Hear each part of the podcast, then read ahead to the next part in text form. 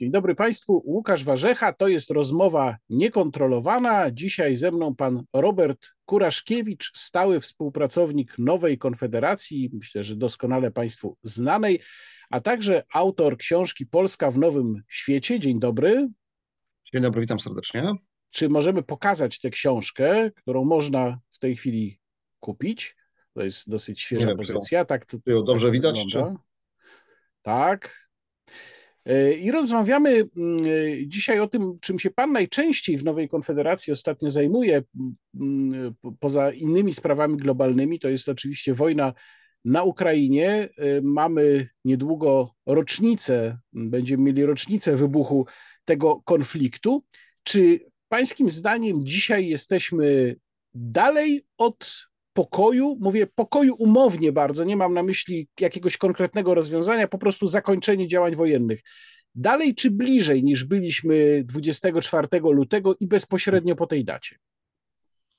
Znaczy, może to będzie trywialna odpowiedź, ale i, i dalej i bliżej, tak? bo to oczywiście jest e, rok czasu od tego, od tego konfliktu. Ta, ta wojna już no, kilka razy nabrała nowych wymiarów ale z drugiej strony y, no, trudno powiedzieć, y, y, kiedy będzie jej koniec, tak? w tym sensie, kiedy będziemy bliżej pokoju. Myślę, że to, co można powiedzieć w tej chwili, to to, że obie strony, czyli i Rosja, i Ukraina z poparciem Zachodu, no zdecydowanie stawiają w tej chwili na rozstrzygnięcie militarne. Czy cała koncentracja wysiłku również Zachodu no w ostatnich miesiącach, po krótkich wahaniach, tak to oceniam, z przełomu listopada, grudnia zeszłego roku, gdzie się dosyć sporo mówiło na Zachodzie i w Stanach Zjednoczonych o tym, że ta wojna, jak każda inna, się zakończy rozmowami pokojowymi, więc to sugerowało e, gotowość do przystąpienia takich rozmów. No to jednak po tym, kiedy Putin de facto po raz kolejny taki wariant, to bardziej Putin odrzucił taką możliwość, E, no to zapadła ta decyzja o przekazaniu fali uzbrojenia dla Ukrainy, która w tej chwili trwa. E, więc tak na dobrą sprawę wszyscy się szykują do eskalacji działań zbrojnych w tej chwili. To można powiedzieć, tak? Raczej nie można mówić. W tym sensie to nas oddala od pokoju, bo zarówno e, Rosja jest na końcu pewnego etapu przygotowań do kolejnej fazy wojny, jak i Ukraina jest w trakcie też dynamicznych przygotowań do kolejnego etapu E, wojny. A co ja podkreślam w różnych perspektywach, mm, e, bo uważam, że mówiąc o, o, tym konflikcie, o tej wojnie się koncentrujemy, no to jest, to jest poniekąd słuszne na kwestiach militarnych, ale e, równie ważną rolę odgrywają decyzje budżetowo-finansowe, które i stan sytuacji finansowo-budżetowej obu stron tej wojny. I w tym kontekście no, musimy mieć świadomość, że dzisiaj de facto Zachód podjął decyzję, E, które są związane z finansowaniem Ukrainy w tym roku. Więc jeżeli jakichś rozstrzygnięć nie będzie do wakacji, e, no to zacznie się bardzo poważna debata, co dalej. E, ja jestem dosyć świeżo po lekturze raportu Rent Corporation. Nie wiem, czy pan miał okazję go czytać. Mm, taki bardzo interesujący i świeży stosunkowo raport Avoiding a Long War, US Policy and the Trajectory of the Russia-Ukraine Conflict, y, w którym y, autorzy Samuel Czarap i Miranda Pribe zastanawiają się nad tym, y, co może spowodować doprowadzenie stron, wojujących stron do pokoju. I między innymi piszą tam bardzo ciekawą rzecz, to znaczy, że dopóty nie będzie tej gotowości do mm, tego, żeby usiąść przy stole negocjacji, dopóty, dopóki każda ze stron będzie upatrywała większych korzyści w dalszym prowadzeniu wojny. No niby wydaje się to oczywiste, ale teraz jakby się zacząć zastanawiać, dlaczego jest tak, że obie strony w tej chwili uważają, że więcej im da wojna, niż może im dać zakończenie tych działań. Znaczy, no, akurat na to odpowiedź w moim wypadku jest dosyć, e, dosyć prosta, tak? No, mm, Putin podjął decyzję o wojnie, dlatego w, w, w tym kontekście w jakimś sensie pisałem o tym zmieniającym się świecie jeszcze w 2021 roku, bo taki też tytuł tej mojej książki, Polska w nowym świecie, e, że uważam, że podjął decyzję o wojnie w kontekście budowy i zgłoszenia akcesu przez Rosję do nowego konceptu mocarstw globalnego. E, i zakładał, że bez, moim zdaniem słusznie poprawnie, że bez e, e, warunkiem wstępnym do budowy tej pozycji Moskwy w nowym koncercie mocarstw jest pełne opanowanie Białorusi i Ukrainy. z całym ich potencjałem. Oczywiście Przepraszam, modele... tutaj, tutaj muszę wejść w słowo, bo z kolei ja patrząc na decyzję Rosji, decyzję Putina tak naprawdę przede wszystkim, wielokrotnie zastanawiałem się, po co on to zrobił, skoro bez prowadzenia wojny, tak mi się przynajmniej wydawało, mógłby osiągnąć równie wiele, na przykład korzystając ze środków, przede wszystkim korzystając ze środków nacisku gospodarczego, czyli ze swoich zasobów surowcowych. Czy rzeczywiście i dlaczego to opanowanie Białorusi i Ukrainy, takie siłowe, no fizyczne można powiedzieć, było takie kluczowe? Znaczy, powiedziałem tak, oczywiście tutaj jest bardzo fascynujący wątek polegający na analizie e, przebiegu tych wypadków w kontekście najpierw Białorusi, a potem Ukrainy, bo być może go zachęciła do tego tak, tak łatwa e, historia z Białorusią, kiedy, kiedy de facto jeszcze na koszt innych no, doprowadził do pełnego uzależnienia Białorusi od siebie. Więc to poczucie sukcesu też odgrało swoją rolę. No z drugiej strony mnie się wydaje, że Ukraina jednak powoli ekonomicznie po reformach Zełęńskiego stawała się państwem zdolnym do ekonomicznego rozwoju. E, a czym mniej upadłym państwem Ukraina, tym dalej się by oddalała od, od Rosji. Więc uznał, że pozostawienie tego modelu rozwoju Ukrainy tak, jak ona wyglądała, E, no było groźne w tym sensie, że Ukraina by ewoluowała dalej od Rosji. E, I moim zdaniem uznał, biorąc pod uwagę jeszcze inne aspekty, czyli z jednej strony teoretyczną słabość Ukrainy, no, można powiedzieć, że miał wiele racji w tym, co, co, co mówił. Ja tutaj przypominam w różnych aspektach, że przecież były prezydent Ukrainy Petro Poroszenko ma zarzuty przed Trybunałem Stanu Ukraińskim, no, które oczywiście w kontekście wojny zostało zawieszone, ale to pokazuje skalę skalę konfliktu, który tam e, miał miejsce. Załański miał bardzo niski poziom poparcia już w momencie inwazji, więc te wszystkie elementy, plus e, oczywiście założenie, że szantażuje Europę i teoretyczna słabość Ameryki po wycofaniu się z Afganistanu, no to jest suma tych czynników, które spowodowały, że, e, że uznał, że nie ma czasu, żeby czekać. I ja tutaj jeszcze podkreślam jeszcze jedną rzecz, to oczywiście nie, nie było tak istotne w kontekście dynamiki, bo bo to są lata, nie miesiące czy, czy tygodnie, jak podejmował decyzję, no ale również e, ewolucja długoterminowa Europy odchodzenia od paliw kopalnych no również stwarzała tą perspektywę odłączania się od Europy i zmniejszania szantażu ze strony Putina. Więc e, kiedy uznał, że ten moment polegający też na tym, że właśnie mógł wysłać e, swoje wojska na północną granicę Ukrainy, czyli na Białoruś, stamtąd zacząć ofensywę, no, spowodowało, że do tej wojny e, przystąpił. No, ja, ja o tym pisałem, e, analizując no właśnie na nowej konfederacji w połowie stycznia zeszłego roku. No, napisałem artykuł pod tytułem Dlaczego Putin zaatakuje Ukrainę, analizując te wszystkie wątki wówczas na bieżąco. I suma tego wychodziła, że biorąc pod uwagę z drugiej strony obserwowanie e, w miarę z bliska polityki amerykańskiej, kiedy ta decyzja była też podjęta na jesieni ze strony w Waszyngtonie, że nawet jeżeli Putin przystąpi do wojny, to nie odpuścimy. Tutaj stawiamy, stawiamy barierę. Oczywiście model tej bariery, zachowanie i tak dalej potem ewoluował. Oczywiście to nie było tak, że, że Amerykanie to wszystko przewidzieli do dzisiaj, tak jak to się toczy, no bo to jest zawsze, każda wojna jest sumą reakcji na rozwój wypadków, e, e, który, który w międzyczasie następuje. No ale podjęli decyzję o tym, że, że jeżeli e, nawet Rosja sięgnie po środki militarne, to oni Ukrainy nie oddadzą. Tak? I zorganizowali w, zaplecze w postaci koalicji państw europejskich.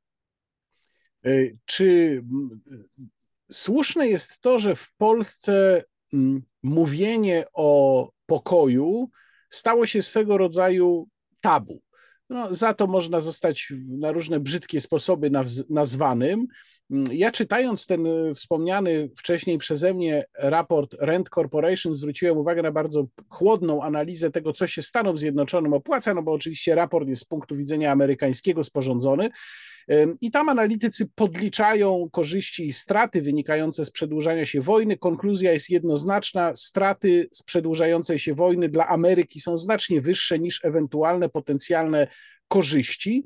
Mam wrażenie, że u nas no, duża część elity rządzącej patrzy na to zupełnie inaczej. Jakie jest Pańskie zdanie w tej kwestii? Znaczy, ja myślę, to jest, to jest jak gdyby pytanie dotyczące zarówno przebiegu wojny, jak i charakteru polskiej polityki, e, która zarówno wewnętrznej, jak i międzynarodowej. No ja, ja, ja to oceniam bardzo często, że że polski rząd w wielu wypadkach podejmując decyzje nawet niesłychanie ważne strategicznie, no działa impulsywnie bardzo. Czy ja to określę tak opisowo, że tak jakby był ciągle na akcji. Nie do końca e, dokonując kalkulacji poszczególnych swoich e, ruchów i zachowań. E, no i, i dla mnie taką legendarną, jakby legendarnym przykładem jest chociażby wyjście przed szereg w zakresie embarga na, na węgiel. Więc my mamy takie podejście mm, polegające na tym, że E, e, e, uważamy, że jest coś niemoralnego w tym, jeżeli na chłodno oceniamy kwestie związane z przebiegiem wojny i z koniecznością wsparcia dla strony, która jest stroną napadniętą, a dodatkowo ta strona, ocalenie jej niepodległości jest w oczywisty sposób w naszym interesie, tak de facto jest. Tak?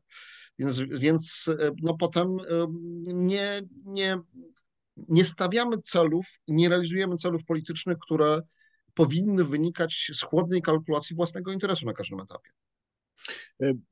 W najnowszym numerze tygodnika mm, sieci, który na ogół nie prezentuje poglądów jakoś mnie szczególnie bliskich, ale między innymi felietonistą sieci jest y, Jan Rokita.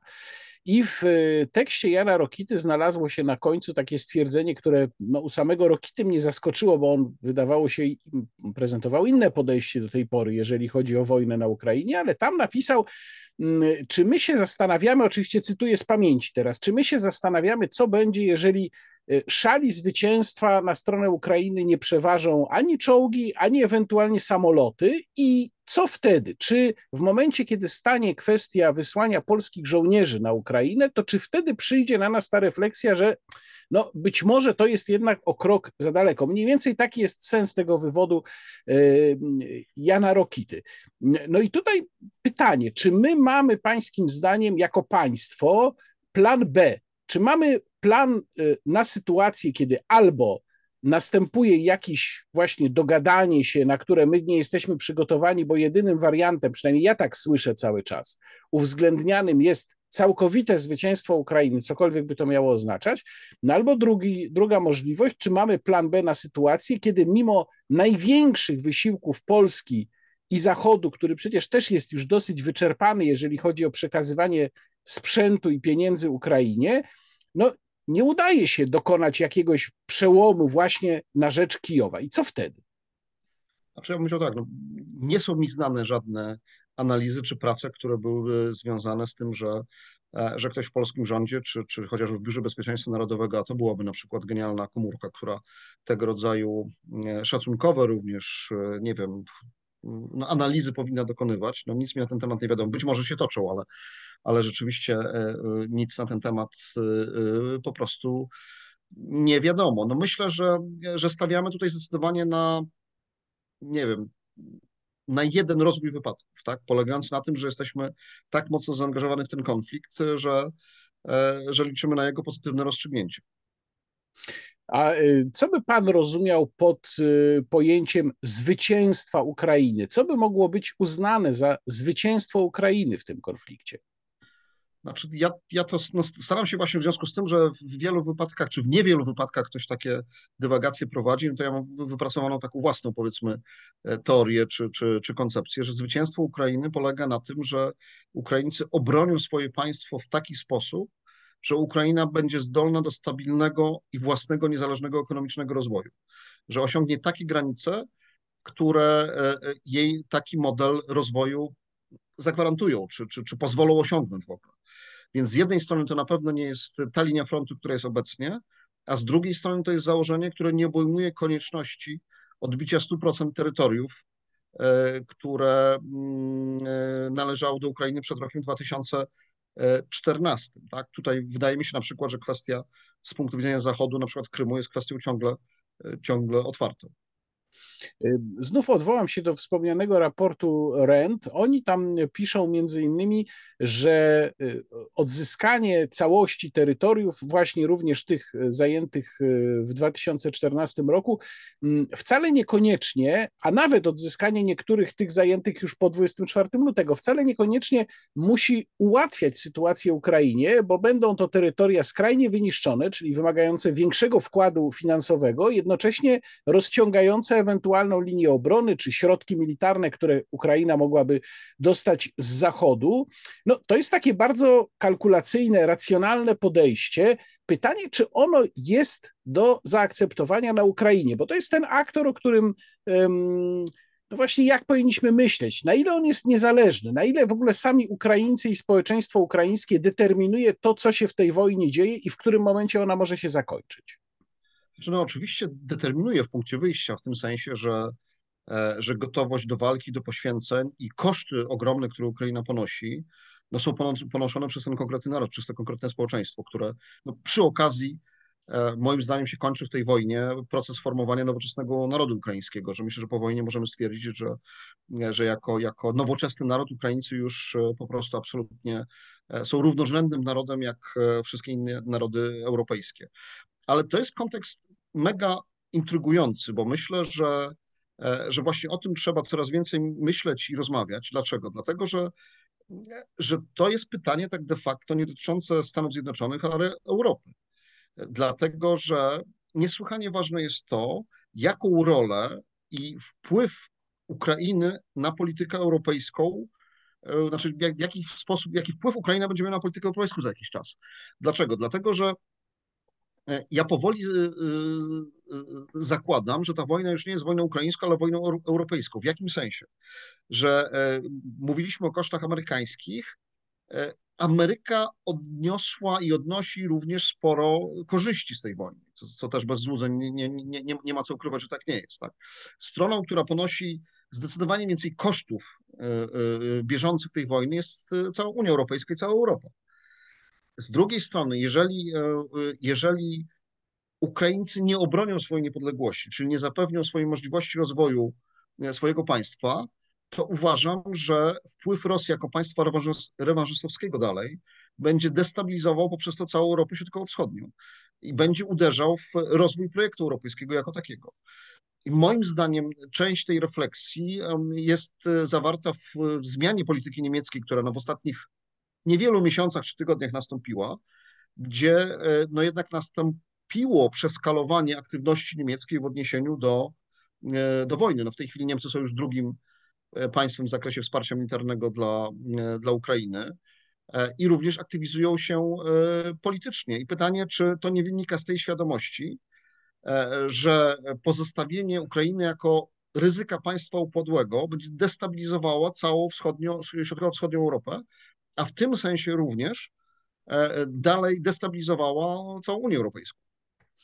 Kiedy mieliśmy okazję niedawno brać wspólnie udział w dyskusji mm, podczas Y, forum imienia Wiesława Chrzanowskiego. Byliśmy tam, byłem ja, był pan i był Marek Budzisz. Marek Budzisz wysunął taką tezę, że koniecznym warunkiem dla zawarcia jakiegoś rodzaju porozumienia, zakończenia walk i usatysfakcjonowania Ukrainy jest zapewnienie Ukrainie bezpieczeństwa, zabezpieczenia jej na przyszłość przed Rosją. Podobną tezę w gruncie rzeczy stawiają analitycy Rent Corporation pisząc, że mm, jakieś gwarancje Ukraina musiałaby dać. Oni też twierdzą, że y, z kolei, żeby Rosję skłonić do rozmów, to trzeba by zapewnić neutralność Ukrainy, no czyli niby pozorna sprzeczność, ale tak naprawdę dałoby się to pogodzić.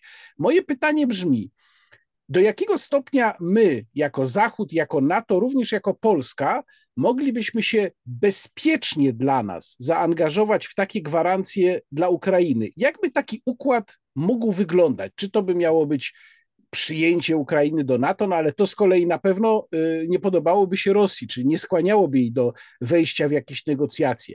Czyli co? Jakieś dwustronne gwarancje? Co by to mogło być? Znaczy, ja powiedział tak, no oczywiście od tego zaczynając, tak, że dwustronne gwarancje ze strony Polski y, no, byłoby bardzo niebezpieczne, powiedzmy, dlatego, żeby nas y, jak gdyby ustawiało w pierwszym szeregu potencjalnego konfliktu. E, e, jako podmiot e, właśnie no, w pierwszym szeregu, czy w zasadzie przed szeregiem nawet, tak?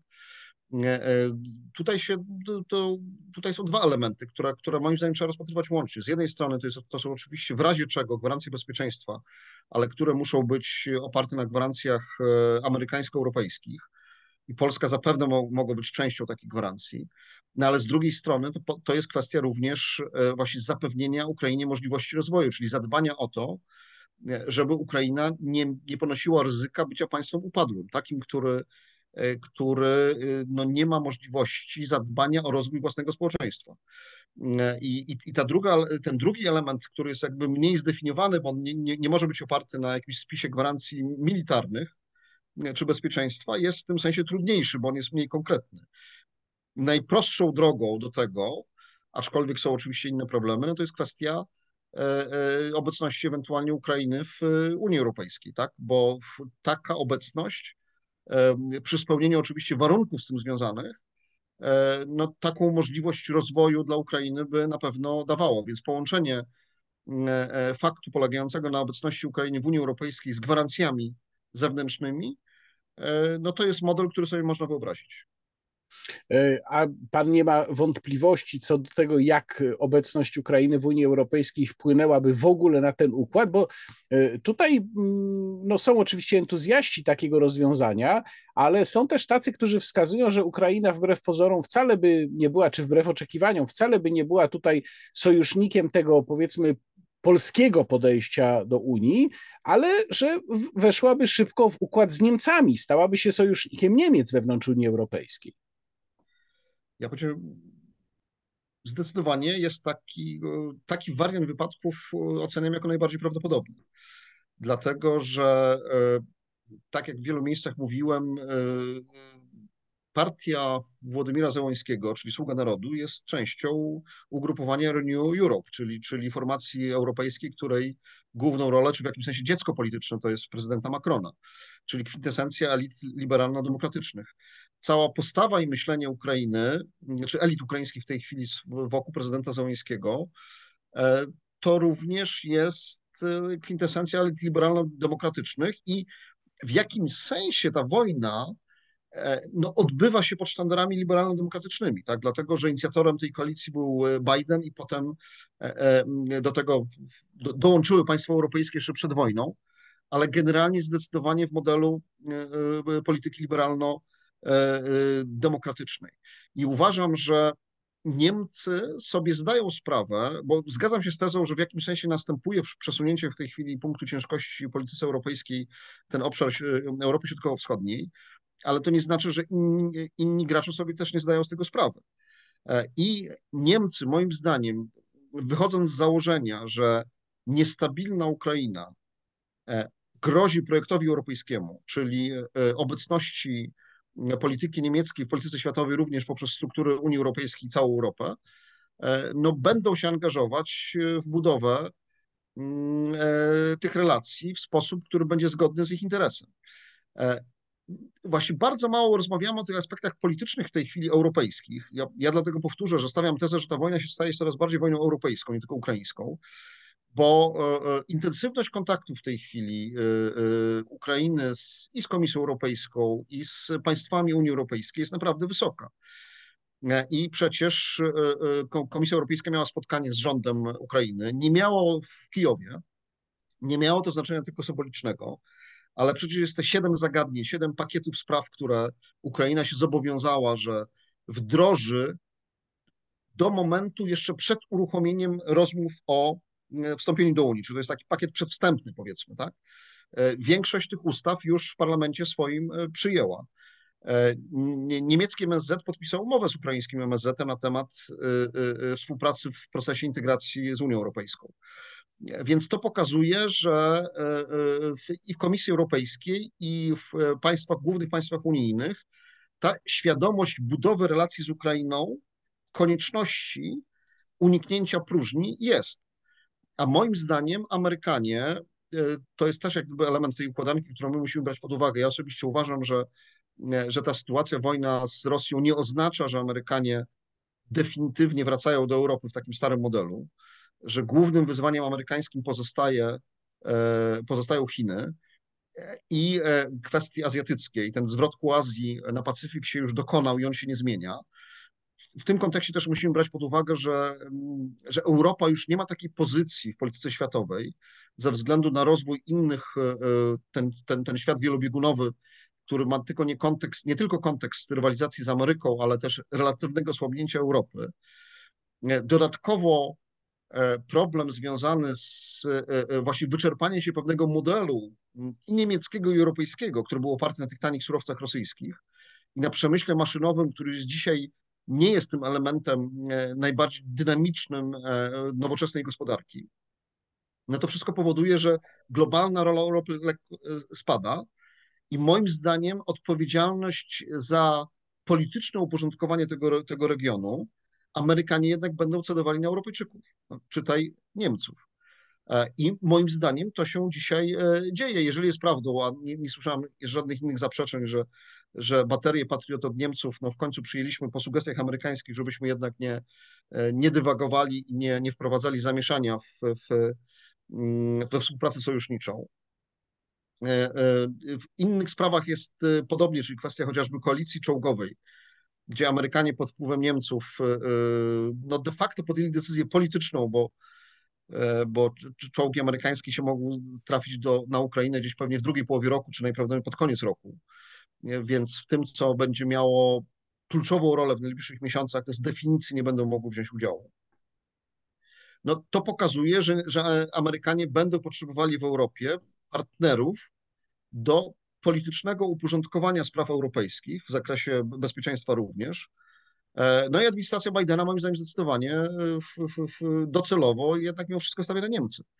E, I mm, co wspiera to myślenie i tą aktywność właśnie w ostatnich kilku miesiącach narastającą, zarówno podmiotów unijnych, jak i poszczególnych państw europejskich, w tych Niemców na niwie relacji dyplomatycznych z Ukrainą. Powiedział Pan o y, punkcie ciężkości w Azji i o tym, że to będzie jednak mimo wszystko kierunek działania, główny kierunek działania Stanów Zjednoczonych. Czy można z tego wywnioskować, że Waszyngton nie będzie miał mm, y, interesu w tym, żeby mm, zbyt mocno osłabiać Rosję, e, czy doprowadzić do jej rozpadu i na przykład y, opanowania przez Chiny takiego już prawie dosłownego jakiejś części tego, tej byłej Federacji Rosyjskiej. No bo jest taka teza, że jeżeli by tak się stało, to znaczy jeżeli Rosja zostałaby przesadnie osłabiona, no to wzmocniłaby tym samym Chiny. Już Chiny by mogły po prostu przejąć jak gdyby część Rosji, oczywiście nie dosłownie, ale mogłyby zbyt mocno nad nią zapanować. To znaczy, że w interesie amerykańskim wcale nie jest przesadne osłabienie Rosji, doprowadzenie do tego, że ona zostanie już kompletnie zwasalizowana przez Pekin? Ja bym to trochę przewrotnie postawił to zagadnienie.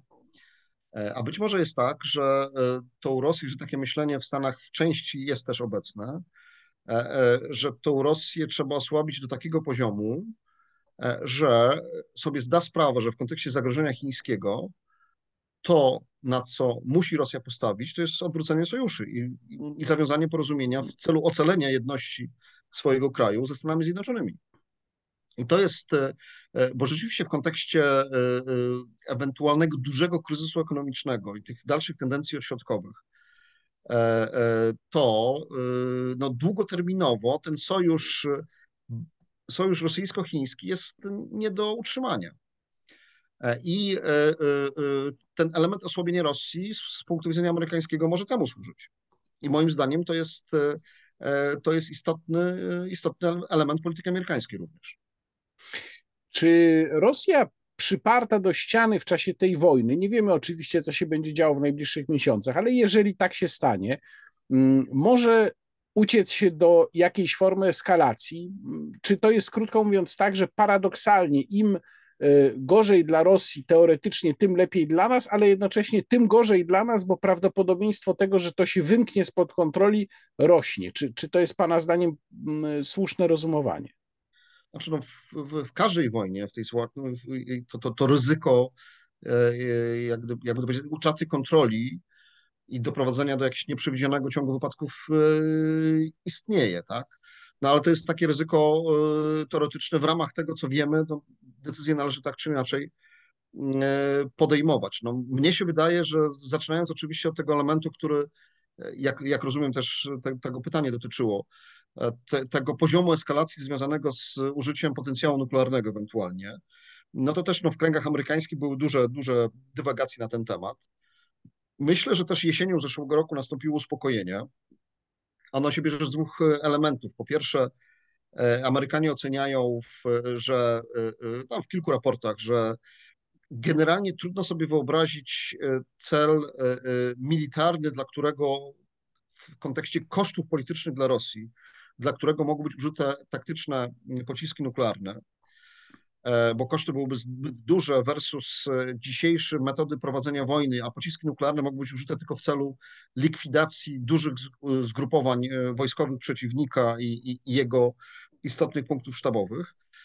Mm, więc tu, tutaj jak gdyby nie uważają, że taktycznie Rosjanie mm, mogą taki cel zdefiniować. No ale tutaj, tutaj w tym kontekście moim zdaniem jednak odgrywa rolę na dzisiaj. Miejmy nadzieję, że to się nie zmieni E, stanowisko chińskie, tak, które jest wyraźnie niechętne użyciu broni nuklearnej. E, I to wspólne oświadczenie z e, tych spotkań w Azji amerykańsko-chińskich, że mówiące o tym, że broń jądrowa jest no nie, nie, mm, no praktycznie, no nie, mówiąc wprost, nie powinna być używana w dzisiejszych realiach. Ono wynika też z tego, moim zdaniem, że dzisiaj w kontekście broni jądrowej Chiny to jest jedyny element strategiczny, w którym Chiny są wyraźnie słabsze zarówno od Rosji, jak i od Stanów Zjednoczonych.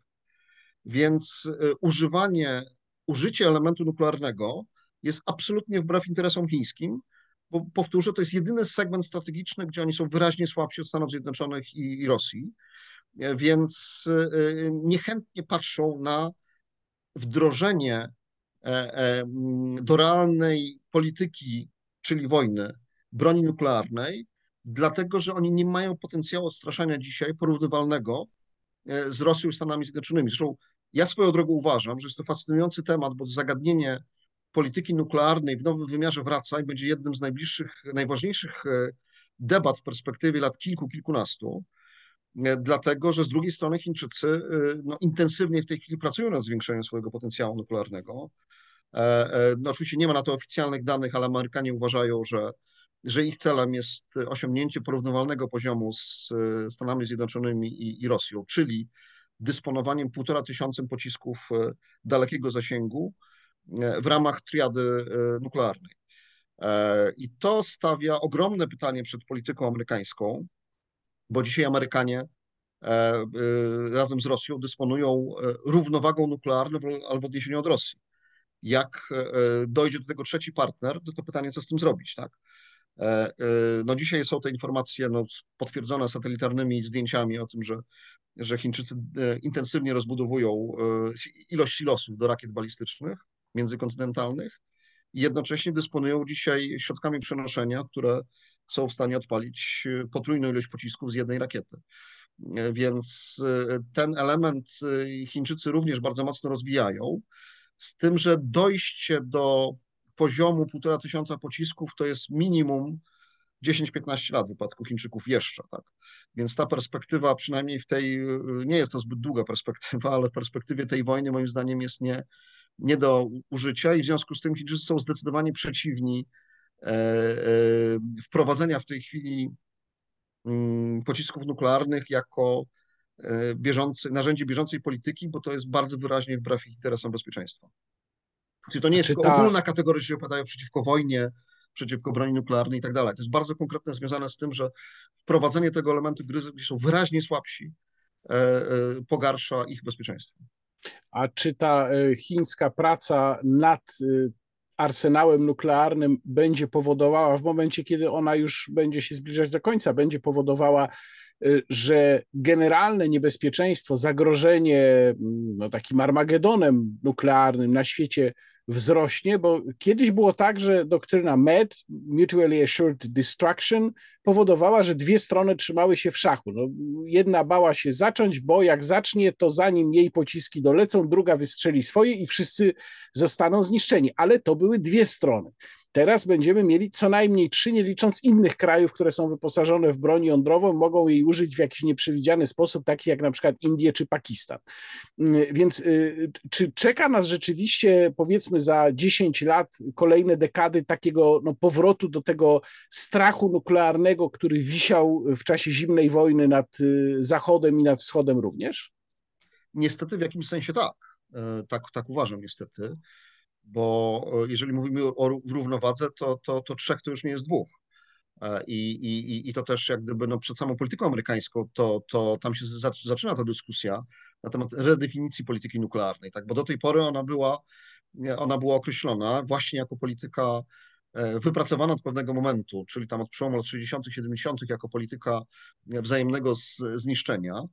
E, e, ale no dzisiaj w kontekście chińskim to może ulec zmianie. Ja osobiście uważam, że tak jak kwestia broni nuklearnej do niedawna była elementem właśnie stabilizacyjnym pokój światowy, to też wojna rosyjska pokazała, że broń nuklearna jest, potrafi być też elementem dynamizującym. W tym sensie, że e, e, Rosjanie na początku wojny zdecydowanie pokazywali, że gdyby byli zaatakowani e, przez państwa NATO, to wtedy byli gotowi użyć tej broni nuklearnej. Czyli bez posiadania tego straszaka najprawdopodobniej by nie przystąpili do wojny z Ukrainą, dlatego że wiedzą, że w pełnej konfrontacji z E, wojskami NATO, to jednak e, wojska rosyjskie szans by nie miały. Więc ten parasol nuklearny, straszak, straszak nuklearny był elementem dynamizującym w tym sensie, że pod jego parasolem e, Putin uznał, że może tę Ukrainę zaatakować. No teraz możemy sobie chyba powiedzieć, że ogromnym jednak błędem Ukrainy było, była decyzja o tym, żeby pozbyć się swojego arsenału nuklearnego. Myślę, że tam w tej chwili wielu e, polityków czy analityków żałuje, że Kijów taką decyzję podjął. No tak, ale nie mogą o tym głośno mówić, nawet jeżeli żałują, tak, no bo wiadomo, no na rzecz kogo i pod czyim wpływem to, to, to, to zrobili i, i, i i dzisiaj to jest jak gdyby w tym sensie wyjęte poza, poza dyskusją, tak, no, bo, bo nie będą tego wypominać. No i właśnie, skoro mówimy o tym, y, pod czyim naciskiem to zrobili, to ostatnie pytanie. Wkrótce do Polski przyjedzie pan prezydent Joe Biden. Czego się pan po tej wizycie spodziewa? Znaczy, ja spodziewam się no, kontynuacji tego, co jest, tak? Czy nie spodziewam się tutaj jakichś e dalszych elementów e, czy, czy, czy, czy, czy jakiegoś istotnego pogłębienia mm, szczególnej współpracy polsko-amerykańskiej, bo uważam, że, że my jesteśmy no, szczególnym partnerem dla Stanów Zjednoczonych, ale jako ten partner logistyczny. Nie, moim zdaniem Polska nie potrafi do końca przekuć e, tych relacji amerykańskich na politykę europejską, która dla nas jest podstawowym punktem odniesienia po prostu, tak? Bo, e, bo gdyby być może pan, pan tutaj mi też ułatwi życie i może się zamienimy rolami, ja zadam pytanie, no bo czy, czy my realnie, politycznie, e, dzięki temu ryzyku, które ponosimy, bo, bo ponosimy no, ryzyku polegającym na tym, że 90% broni na Ukrainie przechodzi przez Polskę. E, prezes Kuczmierowski, prezes tej Agencji Rezerw Materiałowych, no teraz to się nazywa inaczej, no podkreślał, że co 6 godzin rozpakowujemy samolot, nie mówiąc o, o, o zaopatrzeniu statkiem, które koleją do, do, dopływa. E, tylko no, czy Polska jakieś konkretne e, zyski polityczne z tego wyniosła co do swojej pozycji e, w relacjach z sojusznikami czy, czy, czy europejskimi. Ja uważam, że, no, że tak nie do końca powinniśmy, moim zdaniem, wykorzystać te relacje w tej chwili, no i jednak do budowania swojej pozycji w Europie, bo w tej Europie zostaniemy. E, I żeby znowuż nie było tak, że na fali emocjonalnych relacji e, będziemy bardzo mocno zaangażowani, a potem będziemy rozczarowani, kiedy, kiedy zapadną decyzje, które nie do końca będą zgodne z naszym e, interesem. A podkreślam, ja osobiście uważam, że oczywiście to ta kwestia związana z wojną ukraińską, no mimo wszystko z porażkami rosyjskimi, to jest mój podstawowy wariant. Nie, nie wykluczam innych, ale to jest podstawowy wariant, że jednak Rosja jest odłącza się od, od Europy, jak proces rozłączania w ogóle na świecie następuje, więc Rosja sama przyspieszyła swoje odłączanie się od Europy. Dla nas to jest korzystne, bo, bo, bo czym więcej miejsca w Europie Środkowo-Wschodniej, czym mniej, inaczej, czym mniej Rosji, tym więcej miejsca dla polskiej polityki. Ale z drugiej strony y, y, proces integracji, bo on tak czy inaczej będzie następował. Pytanie, czy formalnie z Unią Europejską, to jest oczywiście pytanie, ale w każdym innym modelu E, poprzez te miliony Ukraińców, którzy w Europie już są, oni, oni i tak już następuje. E, I, I, dynamika faktów jest taka, że Europie może za chwilę, czy państwu Unii Europejskiej bardziej zależy na tym, żeby tę Ukrainę dla porządku chociażby, żeby kontrolować, co tam się dzieje, jednak żeby ta Ukraina była w Unii Europejskiej, e, niż, niż nie była, powiedzmy, ze względu na, na, na właśnie ryzyka destabilizacji. E, e, no to sam kierunek jest moim zdaniem zgodny z polskim interesem, ale jego charakter i kształt potem może przebiegać zupełnie inaczej niż nam się wydaje, tak? Chociażby kwestia dyskusji na temat całego sektora rolnego, tak? które, które, które, który jest no, potężnym zagadnieniem. No przecież Ukraina i w dawnych latach I Rzeczypospolitej i, i w Imperium Rosyjskim no, była spiklerzem Europy. I, i, i, I, te potężne możliwości, które w tym sektorze są, no, powinny powodować, że, że, że my powinniśmy trochę o tym dyskutować i, i, myśleć, w jaki sposób interes Polski w tym, w tym zmieścić. No, ja też podam taki jeden konkretny przykład. No, to jest może kwestia samych rozmów, ale też jakby miejsca w tym, czy, czy my jesteśmy przy tych rozmowach politycznie ważnych. To jest kwestia chociażby tej kolacji Macrona i Scholza z Zełańskim w Paryżu sprzed kilku dni. No i tam e, w Polsce też to jak tak przeszło trochę bokiem bez, bez, bezrefleksyjnie. A, a Giorgia Meloni no, zadała pytanie, dlaczego się odbywa coś, co powinno być format europejski, odbywa się nie w formacie europejskim, tylko de facto bilateralnym. Ona oczywiście myślała o tym, że w formacie europejskim, czyli bez Włoch. Bo przypomnę, że do tej pory, yy, do tej pory no, Amerykanie konsekwentnie przeprowadzali, e, jeżeli prowadzali negocjacje polityczne z głównymi państwami europejskimi, no to przeprowadzali to z Londynem, Paryżem, e, Berlinem i Rzymem. E, I, I Włosi, Giorgia Meloni, jako lojalny sojusznik Stanów Zjednoczonych, bo, bo, bo, bo, bo od początku swojej władzy absolutnie nie zmieniła kursu w odniesieniu do polityki ukraińskiej, no, oczekuje, że, że będzie tym partnerem, gdzie te główne zasady dotyczące również Europy polityczne, Europy Środkowo-Wschodniej będą z, zapadały z udziałem Rzymu. E, uważam, że, e, że Polska z definicji powinna takiej roli e, zażądać, oczekiwać i, i, i w tych rozmowach kluczowych politycznych brać udział. Nie dowiadywać się o tym z drugiej ręki, ale, ale brać udział. A jestem przekonany, nie, nie mam wiedzy szczegółowej, bo się nigdzie, no, nie, nie mam dostępu do informacji poufnych, ale jestem przekonany, że ta kolacja nie miała tylko charakteru kurtuazyjnego. No dobrze, ale to w takim razie na koniec muszę zapytać, to to, że nas tam nie było, i że y, pan prezydent Zełęński no znów tak trochę mimochodem gdzieś tam w jakimś saloniku wiposkim w Rzeszowie się spotkał, wracając z tego swojego turnieju po Europie z panem prezydentem Andrzejem Dudą, no ale widać, że to nie jest ten format, który zastosował w, w, tym, w tym głównym, na tym głównym etapie swojej podróży z czego to wynika? Znaczy, czy to jest brak umiejętności w tej chwili um, ludzi rządzących Polską, czy po prostu takie są uwarunkowania, których my nie jesteśmy w stanie przeskoczyć? O co tutaj chodzi? Znaczy myślę, że jesteśmy w stanie przeskoczyć. No to, jest, to jest tak, że e, niezależnie od wszystkiego, e, sztuka dyplomacji, stawiania własnych warunków i dbania o swoje interesy, e, no w tych nowych czasach wraca jeszcze z większym przytupem niż to było w ostatnich latach, tak? kiedy wydawało nam się, że wszystko zmierza w kierunku takiego naturalnego mm, porozumiewania się, powiedzmy. E, więc e, no, no moim zdaniem w momencie krytycznym trzeba było powiedzieć, że jesteśmy punktem logistycznym, ale, ale stawiamy warunek, że, że jesteśmy głównym partnerem, podobnie jak Berlin i Paryż, w kontekście ustaleń politycznych, co dalej z Ukrainą, nie? Że, że takie rozmowy się bez nas nie odbywają. Nie? Tylko wydaje mi się, że takich warunków w ogóle nie stawialiśmy. I, Bardzo dziękuję. Bardzo dziękuję. Moim gościem w rozmowie niekontrolowanej był pan Robert Kuraszkiewicz, stały współpracownik Nowej Konfederacji i autor książki Polska w Nowym Świecie. Bardzo dziękuję. Dziękuję bardzo za rozmowę. Rozmowa niekontrolowana. Łukasz Warzecha, kłaniam się Państwu i do zobaczenia.